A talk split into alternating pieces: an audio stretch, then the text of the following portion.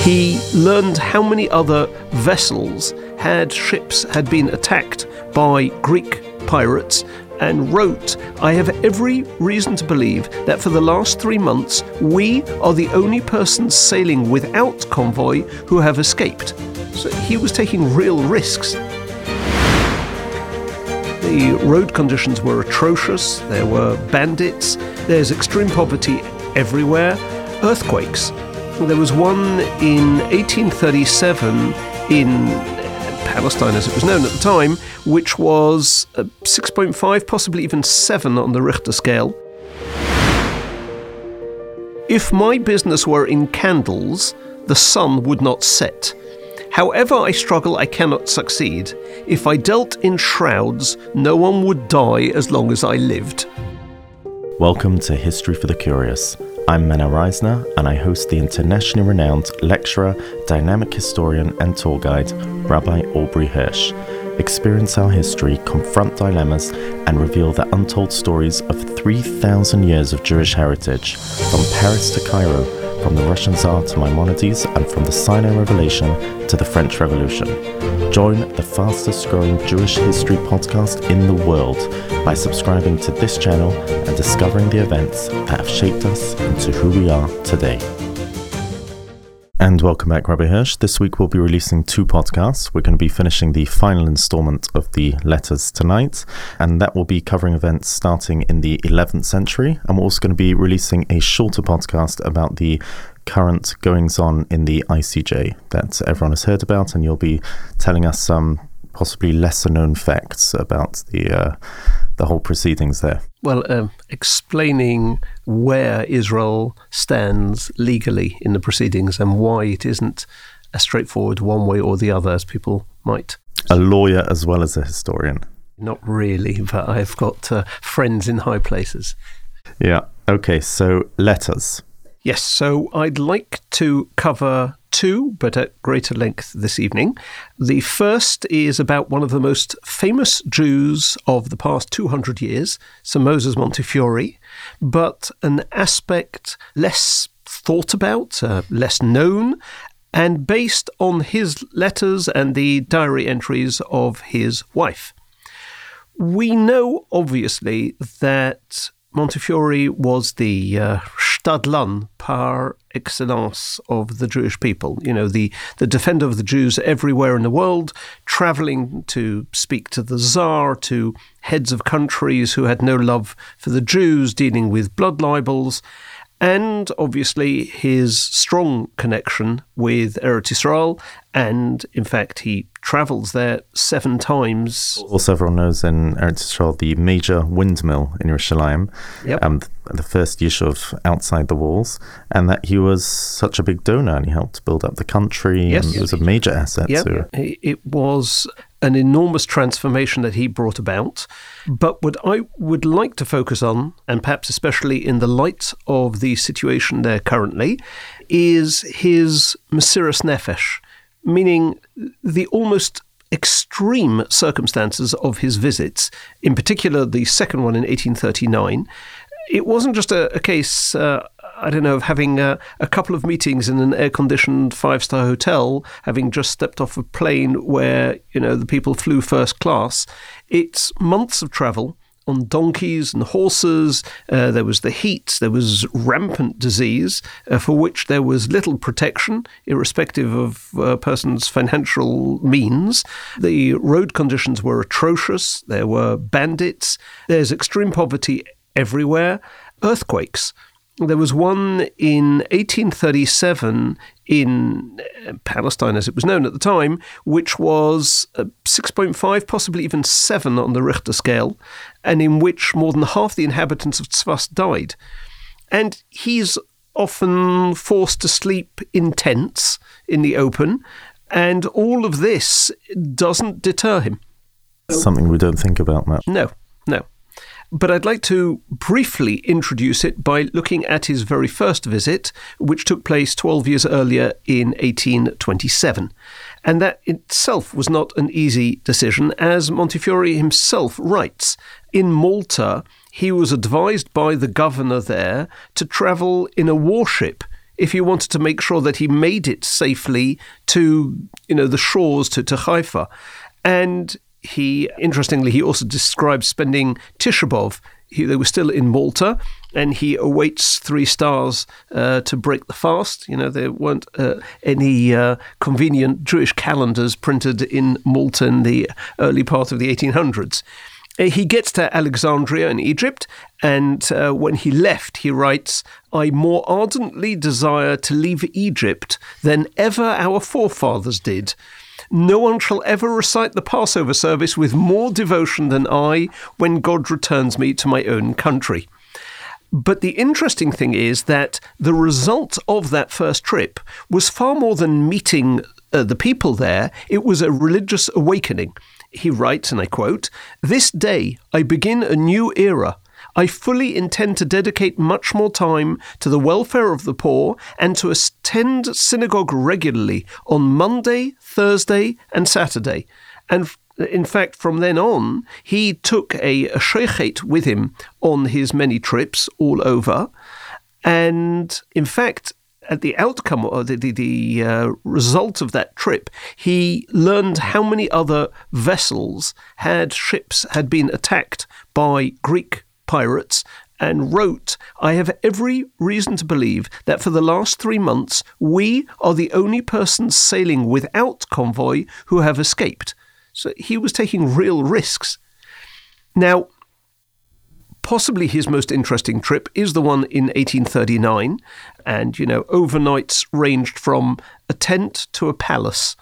Uh, the plague was rampant that year, and they landed in Beirut on May the 11th, 1839. And from there, they go south through Lebanon until they get to Tzfas, where the 4,000 Jews made up at least half of the town's total population. And Moses Montefiore sits with uh, Rabbi Avram Dov of Avrik. Was that the Bas Ayin? That is the author of the famous Sefer Bas Ayin, which I have to admit is a favourite of mine. So you make an annual siyum, no doubt. Uh, well, I have in Kislev, if memory serves, uh, but no, I actually try and learn the Bas Ayin every Shabbos.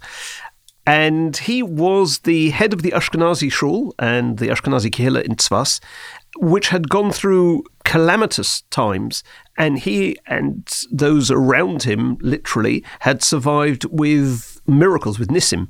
Uh, there was a pogrom in 1834 that lasted over 30 days, and then the devastating earthquake that I mentioned of 1837. So during the meeting that they had together, uh, Rav Dov hands Montefiore a petition, uh, which was signed by the residents, asking him to buy land for the Jews. And he succeeded in helping the Jews to establish farming settlements.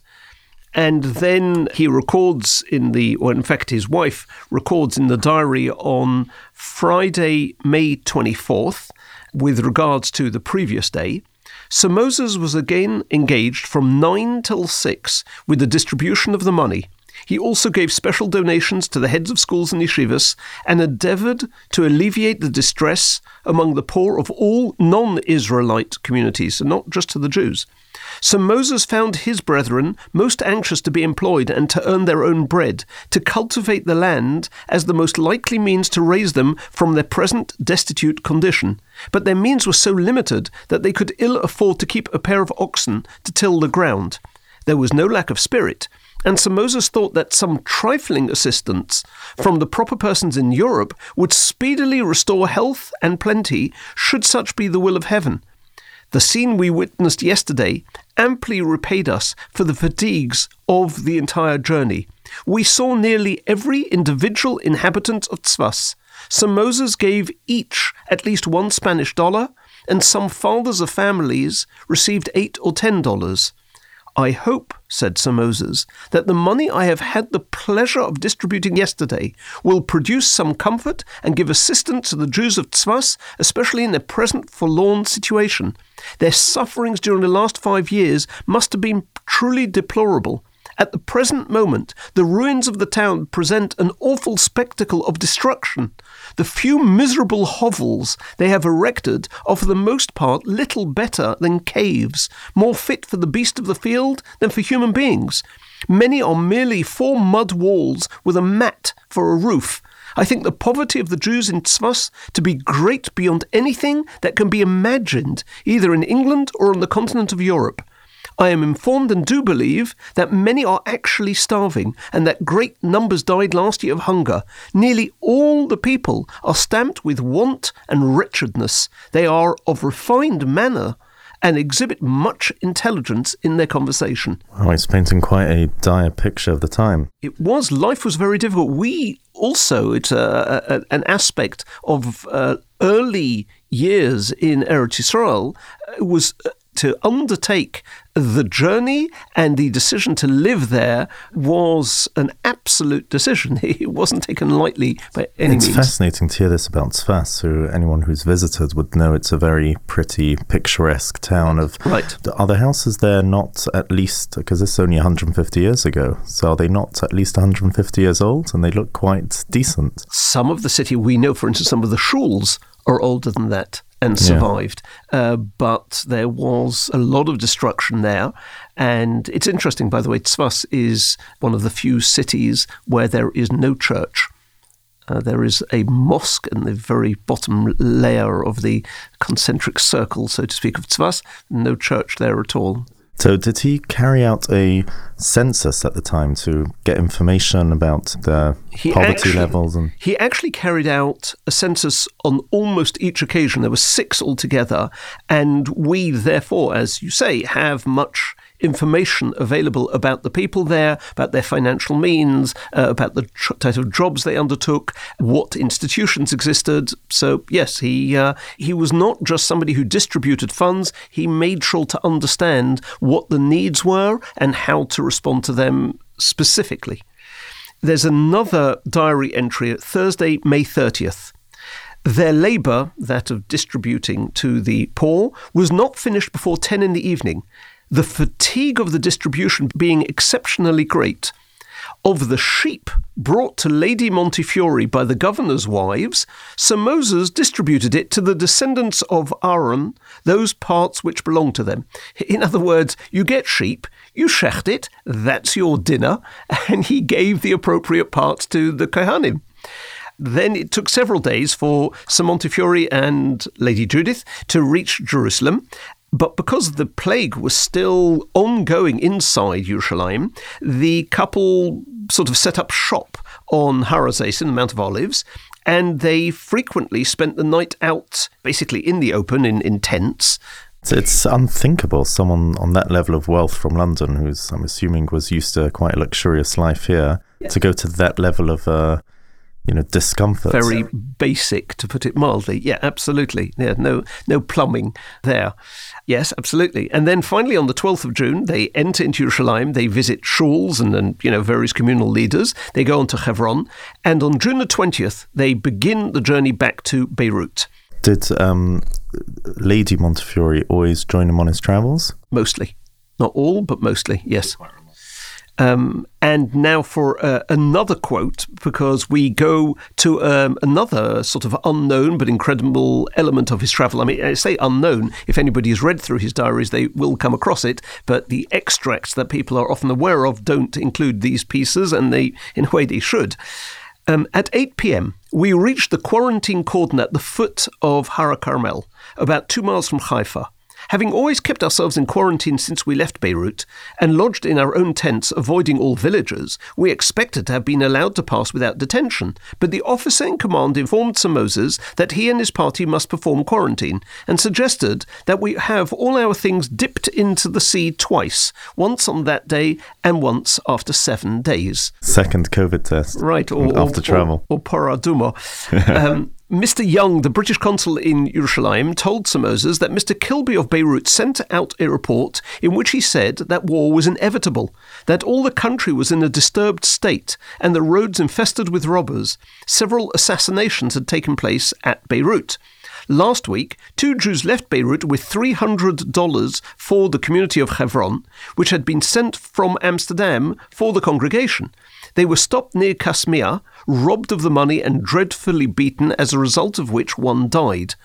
When he hears this, Moses Montefiore responded, How wonderful are the ways of heaven! The second night after we left Beirut, we thought ourselves most unfortunate in being compelled to sleep in the open air, as we were too fatigued to reach our tents and luggage, which were already at Kasmia. Had we continued our journey and succeeded in reaching that place, we should in all probability have shared the same fate as the other two Jews. Wow. In other words, he could have been killed. Then the uh, diary entry for Shabbos, June 29th. The day was spent in repose with prayers and reading the Tanakh.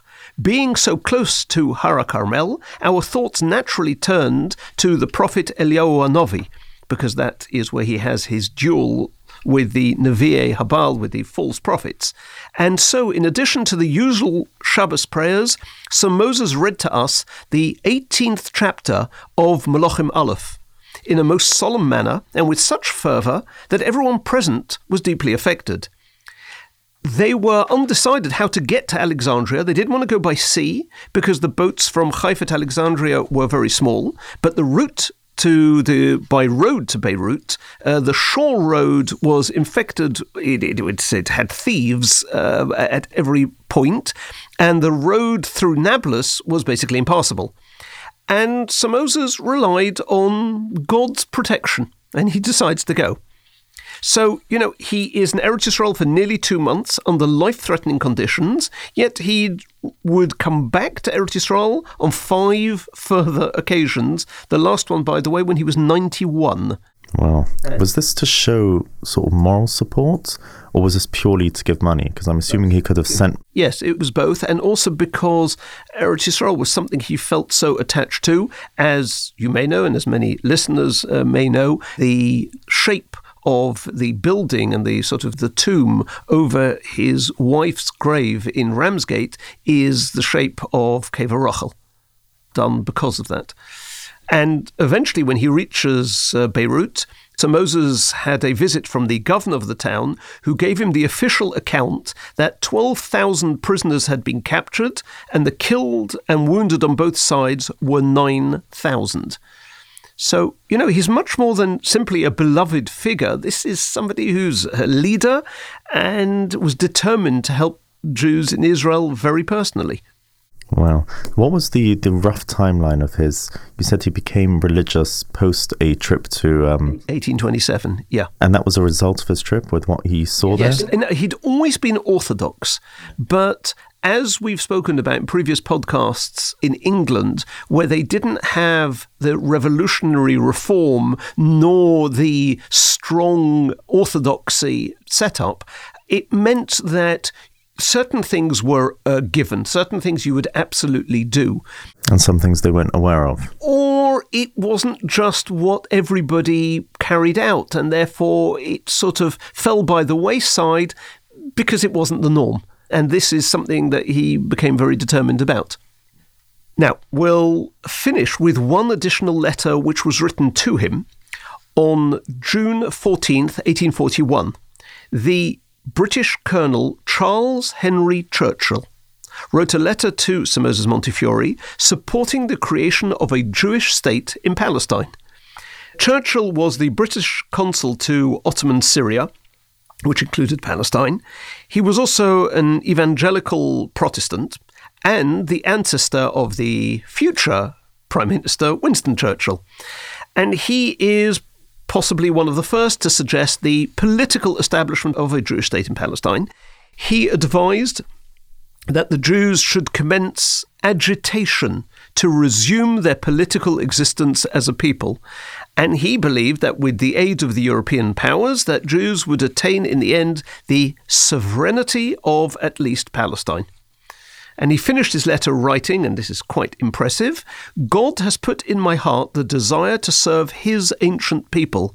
I have discharged a duty imposed on me by my conscience. So interesting. Yes. It wasn't politically motivated at all. No, not at all. And in fact, Montefiore took Churchill, he wrote two letters to the Board of Deputies of which he was the president for many years.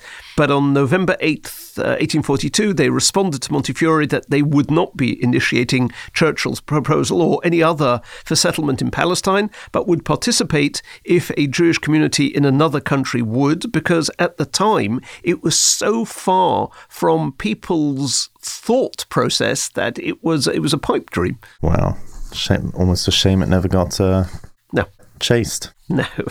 Wow. Okay. So on to our second letter, I guess. Yes, which is uh, also in some ways a mini biography and a letter and a poem. And here we are talking about Rav Avram ibn Ezra, who was born in probably Tudela, but within the Spanish region in or around 1089. He was a Parshan, right, a Bible commentator, and also a Paitan, somebody who wrote uh, Piyutim. Uh, his early life was definitely spent in Spain, mainly in Cordoba, where he devoted his time to Torah. He also became proficient in science, in philosophy, in mathematics, in astrology, in Hebrew grammar, in fact, his brilliance extended to probably almost every field of knowledge of the day. But despite his extraordinary capabilities, the Even Ezra never succeeded financially and he lived in poverty. When you say that he excelled in all those matters, was that secular education? He used to read books or that was from Torah knowledge? No, it was also from secular education, and he would translate works and author works on some of these areas as well. Now, during the Almoravid uprising of 1135, this is not the same as the Almohad uprising in the times of the Rambam, which was not long afterwards. Rabbi Avram went into exile, and after an arduous journey, he arrives in, in Rome, in Italy, where he begins to compose his commentary on Chumash, on Nach, and during the next four years, while moving from place to place in Italy, he ends up writing on most and perhaps on every Sefer in Tanakh. And from Italy, he travels to Provence and then to northern France, where he spends several years. But misfortune was unfortunately his constant companion. His wife died at uh, quite an early age and left him with one son, Yitzhak, their other children having already predeceased her, possibly having died in infancy. And this last son, Yitzhak, later married the daughter of Rabbi Halevi, the Kuzari uh, to whom the Ibn Ezra was very close. But then at one stage, Yitzchok left to Baghdad, and after a time, he converted to Islam. But he then repented and returned to Judaism. Now, the Even Ezra became critically ill in 1152, and he made a promise that if he recovered from his sickness, he would write a further commentary to the Torah. He did recover, and he did write another commentary. There is now the Perush HaOruch, the long commentary, uh, as well as the Perush HaKotzer. But uh, perhaps the following poem, which some of our listeners will perhaps be acquainted with, provides an insight into the life of the Even Ezra. I'm just quoting a part of it. The title of the poem is Beli Mazal, without luck. Obviously, I'm giving the English translation.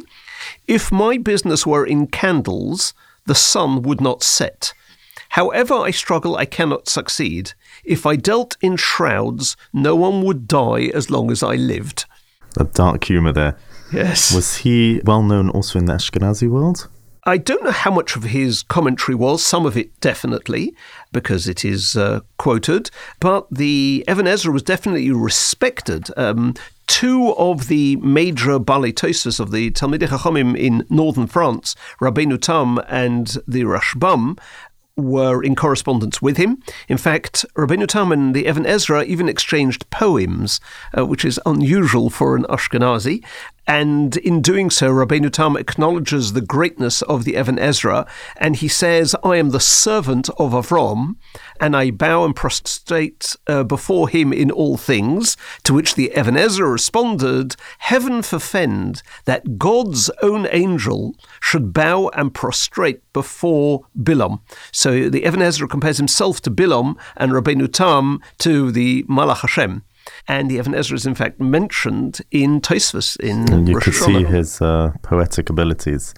Um, It's also known that the Even Ezra, if I'm correct me if I'm wrong, came to London once. Yes, that is uh, very well known, spoken of. We will We'll get there, uh, but perhaps in short, just to say that in 1158, the Even Ezra travelled to London and he composed a sefer called Yesod Moira, which is the reasons for uh, mitzvahs, Tamei mitzvahs, and he also wrote a letter which we are going to return to later. And then in 1160, he was again in Provence, in Narbonne, and he then wanders beyond, he spent his life wandering basically. Now, in terms of his approach to being one of the uh, right, printed in, in the Mikros Gedolos, uh, so the Even Ezra interprets Tanakh using pshat and not agadata, not the agadic uh, meaning. Although, obviously, when it comes to any of the mitzvahs, even if they are based on Medrash, he adheres absolutely to the views of the uh, Tanoim, the sages of the Talmud, and reprimands anybody who strays from this path, even if the person doing so is a recognized scholar. But his approach was pshat. And due to its popularity, the Even Ezra's commentary on Chumash has had 50 uh, what are called super commentaries written to explain the Even Ezra.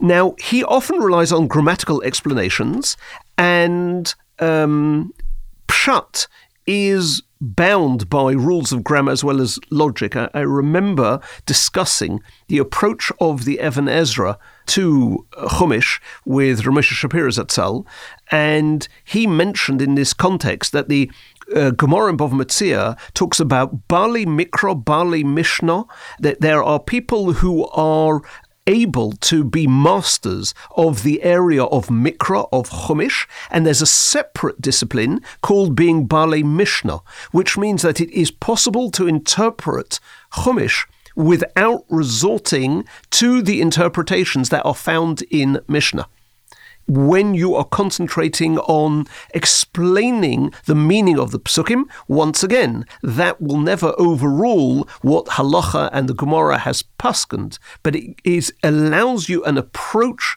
to Chumash, and that is one that the Even Ezra took. And also, for people who are familiar with the Even Ezra, he will use um, humor, even sarcasm, to mock the commentaries of the Karaites, the, the sect that rejects the oral law and the Gemara. Uh, so, for instance, on the posuk Ve'ene Lea Rakois, when we are first introduced to Rachel and Leah in Parshas Vayetze, uh, the translation being Leah had weak eyes. So the Hebrew word rakois, Ezra quotes a commentary, Ben Ephraim, a Karaite, who says that the word is missing an aleph. And if you add an aleph to the word rakois, it becomes aruchois, and it means that the eyes of Leah were long. So the Even Ezra's sarcastic comment on Ben Ephraim's explanation is that where does he get this aleph from? He took it from his own name, because if you take away an aleph from his name, then Ben Ephraim becomes Ben Porim, which means the son of bulls. Uh, now, with regards to famously Yaakov coming for the brochus and telling his father Yitzchok, Ani Esov, uh, I am Esov, uh, your Becher, and I have done what you have asked me to do. The Even Ezra writes that some commentators claim that a Novi would never lie.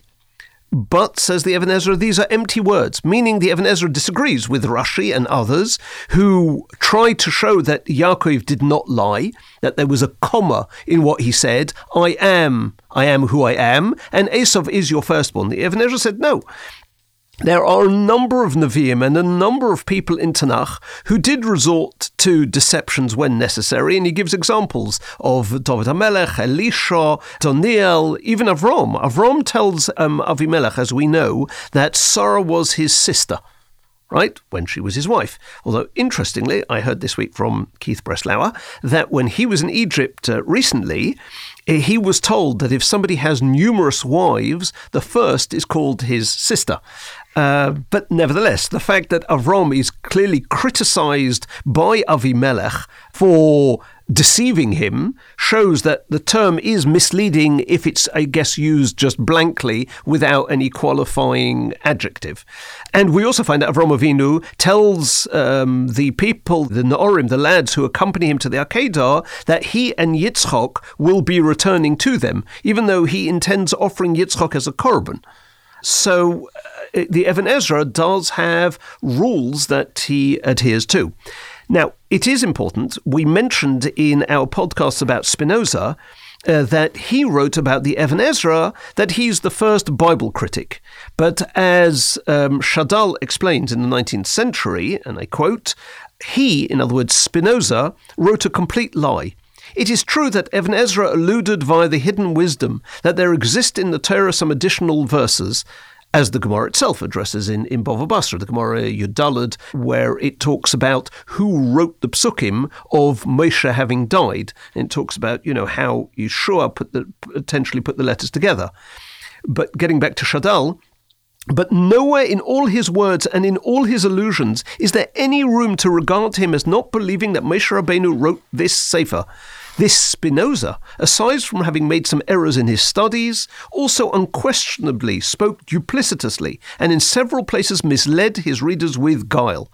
And the truth is that you find in the Even Ezra's commentary, he writes that Yitzchaki, who's a Karaite scholar, states in his book that this passage was written in the times of Yehoshaphat, Chas v'sholem. Chas v'sholem, God forbid that the matter should be as he has written about Yehoshaphat, his book should be burned. Now, in addition to his commentary, as we mentioned, he was also a paitan and a poet of religious literature. And the Chassam Sofer regarded the Even Ezra's um, Zemer, Tzomo Nafshi, so highly that he sang it every Friday night when he came home from shul for Kiddush. Well, uh, he wrote Ki Eshmer Shabbos, right? Yes, he did.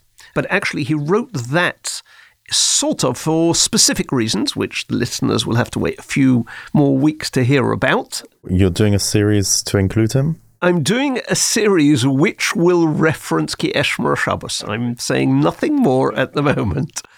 So, all in all, he wrote at least 15 Sforim, besides for the commentary on Tanakh, including five on Hebrew grammar.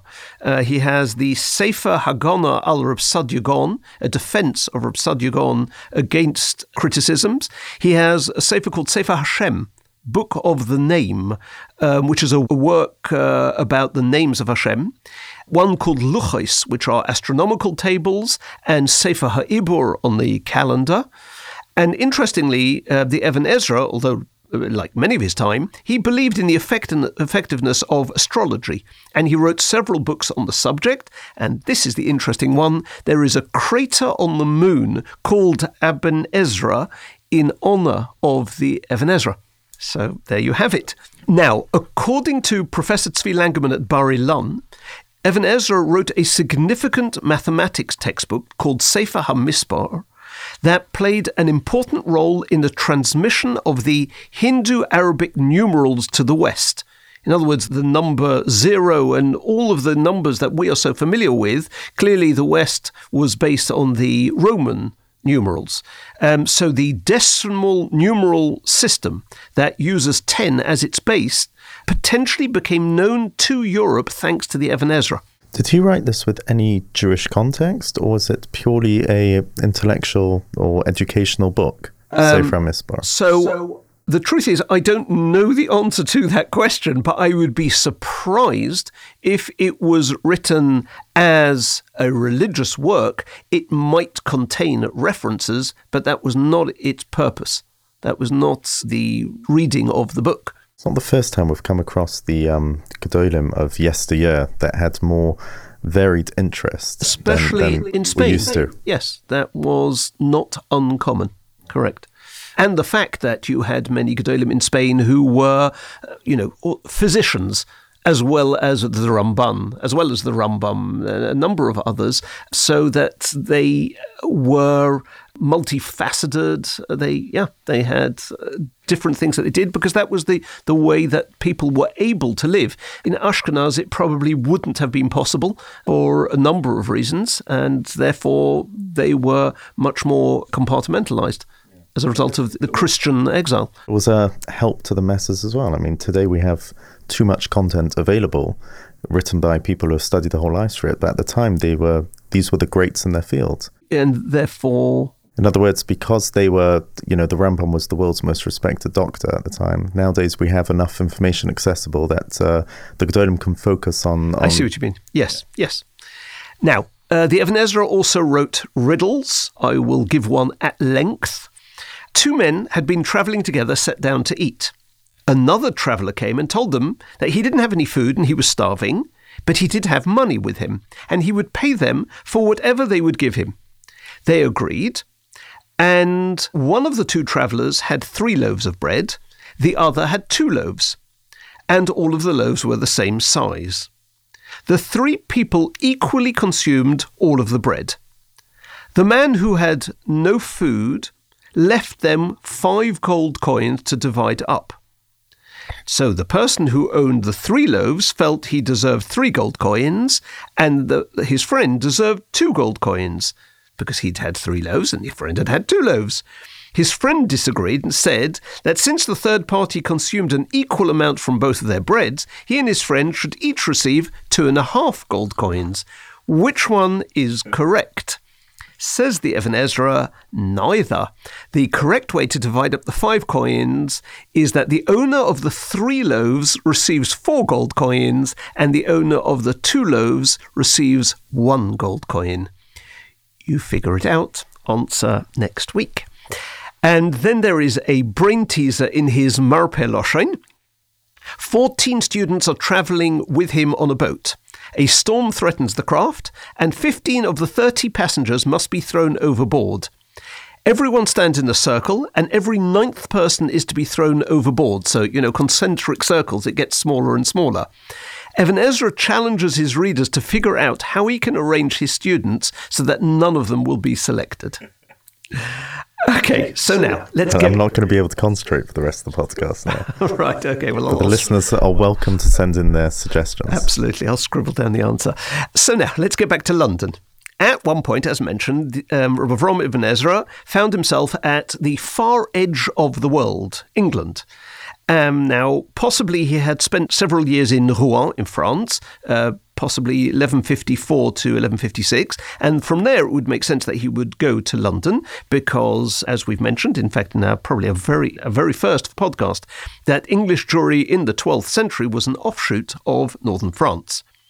And he writes, Ani Avram Hasfardi ben Reb Hasfardi, Hanikra Even Ezra, I, Avram, the Spaniard, son of Rameir, the Spaniard who is called the Even Ezra, Hischalti lechaber v'kosafti zeh hasefer, I began to compose and wrote this book, um, Baha'ir Londrish, right, in the city of London, in the island of Angleterre, in the month of Tammuz, um, and therefore we have proof that indeed he was in London. But there is what is called the Igeres Shabbos, a letter that occurs as a result of the events of Friday night, the 14th of Teves, in the year 4919, i.e., 1159. He writes, I, Avram Hasfardi, was in one of the cities of the island that is called the edge of the earth. I was asleep, and I dreamt what appeared to be a man stood before me with a sealed letter in his hand. He spoke up and said to me, Take this letter that the Shabbos is sending to you. I read it through, and it reads as follows. I'm only going to give you a very short extract of this. Ani Shabbos Ateres Das Yakorim. I am Shabbos, the crowned law of the uh, dear ones, Revius, the fourth, Ba'aseres Hadvorim, of the Ten Commandments. I am a sign of the eternal covenant between God and his children. Then the Even Ezra carries on, however, as I read the last lines, my heart became agitated and my soul almost failed me. The messenger of Shabbos responded to me by saying, she, in other words, Shabbos, was told that yesterday your student brought books of interpretation of Chumash into your house in which it is written to violate Shabbos. Therefore, arm yourself on behalf of the honor of Shabbos to fight the Torah battle with Shabbos's enemies. Va'ikot, and I awoke, vatispoim ruchi olai, similar language to um, well, both to Pare in his dream uh, in Miketz, but also to Nebuchadnezzar. Uh, V'nafshi nivhalo ma'oid, and my soul was uh, disease. He looks at the books that he has there by the moonlight and finds the comment in there, with dawn of the second day, one full day ends. For nighttime follows daytime, meaning that the day ends at daybreak in Judaism for Shabbos. And he writes, I vowed I would not allow myself to sleep after the conclusion of Shabbos until I wrote a lengthy letter explaining when the Torah day begins, thereby removing a stumbling block and a trap. For all of Bnei Yisrael, even the uh, Tzedukim, know that the only reason for the Torah writing the portion of creation, the first 35 psukim of Bereshis, relating God's actions each day of creation, is so that the adherents of the Torah will know how to observe Shabbos. And then he writes a lengthy defense to prove that Shabbos starts at nightfall using psukim and astronomy and astrology and logic, etc. And um, at one point, there's a comment of the Even Ezra that when studying these things, man must never lose sight of our principal aim to obtain a knowledge of the works and the will of the Creator. Well, where did he get buried? Uh, that is not known. Uh, it's not known exactly when he died, around 1164, but uh, it is uncertain. Uh, there are guesses that range from northern Spain to Rome, even to London, and some say that the Even Ezra travelled to Eretz Israel. We'd probably know if he's in London now. Well, we don't have any Matsevus from that time at all, including Ba'alei Tosfos. Hirsch, thank you. Well, brilliant series. Um, like I've said before, the letters have something uh, uniquely fascinating about them to get an insight into their minds and into what they saw as, as literally eyewitness accounts of what Jews looked like and what um, Jewish settlements looked like at that time. So thank you very much for that. It was clearly very heavily researched. And we will be releasing, as I said before, a, another podcast, a shorter one on the current events on the ICJ and the ongoing crisis that's happening there. Please send all questions or feedback to podcast at jlead.org.uk. Please make sure you subscribe so that you don't miss another episode and keep sharing. Thank you.